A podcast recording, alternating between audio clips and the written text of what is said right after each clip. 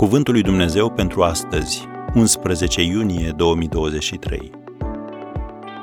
Ocupă-te de problemele tale nerezolvate.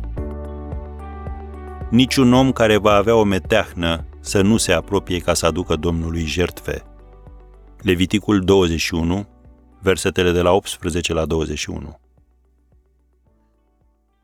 Ca să ajuți pe cineva cu probleme nerezolvate, trebuie mai întâi să te ocupi de problemele tale. Dacă tratamentul pe care îl oferi nu te-a vindecat pe tine, nu vei avea nicio credibilitate când încerci să-l aplici altora. Asta înseamnă că dacă ai probleme nerezolvate, Dumnezeu nu te va folosi? Ba da.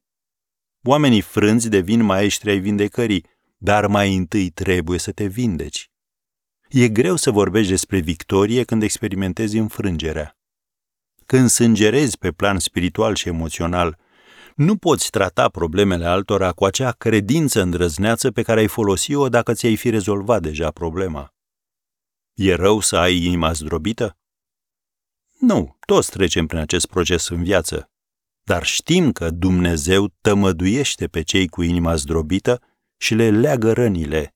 Scrie în Psalmul 147, versetul 3. Așa că lasă-L pe Dumnezeu să te vindece ca să te poată folosi.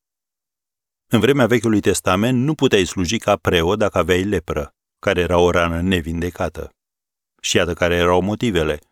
Nu ai fi fost fără cusur pe plan spiritual, nu te-ai fi putut apropia de alții ca nu cumva să se atingă de tine și să-ți dea jos pansamentul de pe rană, nu ai fi putut fi în formă maximă deoarece durerea ți-ar fi slăbit puterea, ți-ar fi fost frică să vorbești despre lepra ta ca lumea să nu te respingă, așa că ai fi trăit pe două planuri și ai fi devenit nesigur, ipocrit și manipulator.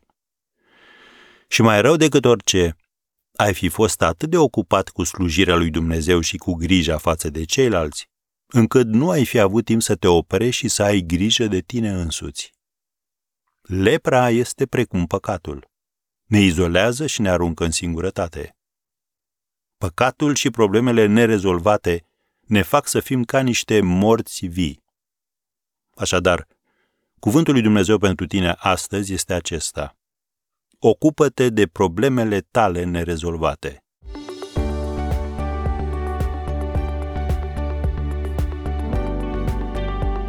Ați ascultat Cuvântul lui Dumnezeu pentru astăzi, rubrica realizată în colaborare cu Fundația SER România.